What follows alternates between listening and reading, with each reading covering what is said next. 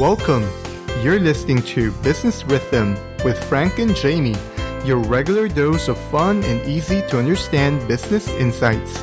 This podcast is brought to you by businessmango.org. I am Jamie, and I'm glad to be here today with my partner Frank. Hello, Jamie.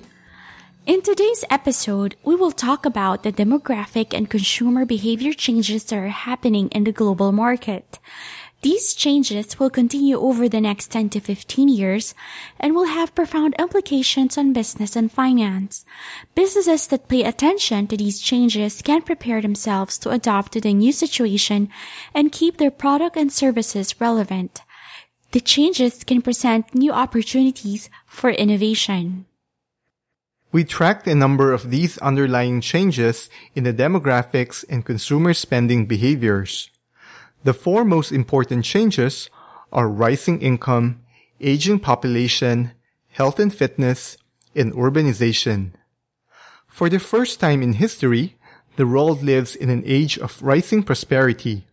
The creation of human capital has prepared people to take advantage of economic opportunities rising income will certainly increase the demand for goods and services. Likewise, the improvement in education and healthcare has been putting population growth under control while extending people's lifespan.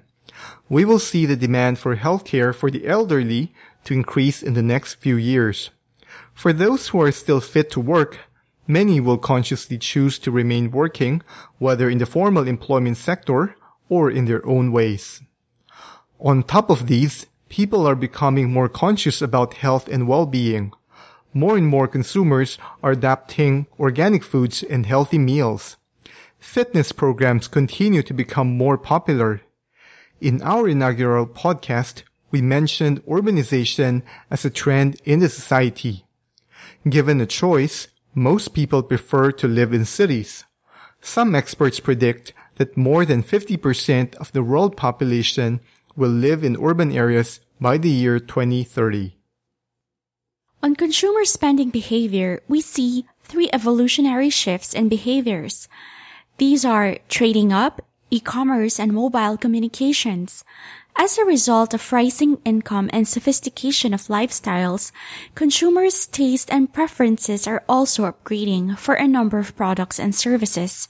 We already see this happening in the shifting preference to gourmet coffees. The internet will continue to shape the lives of consumers.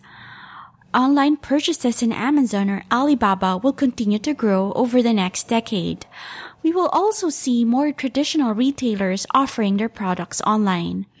Finally, as people become more and more addicted to smart devices, send messages through their mobile Facebook, see product ads through iPads or call through Skype, marketing communications will need to take alternative media into serious consideration to reach consumers.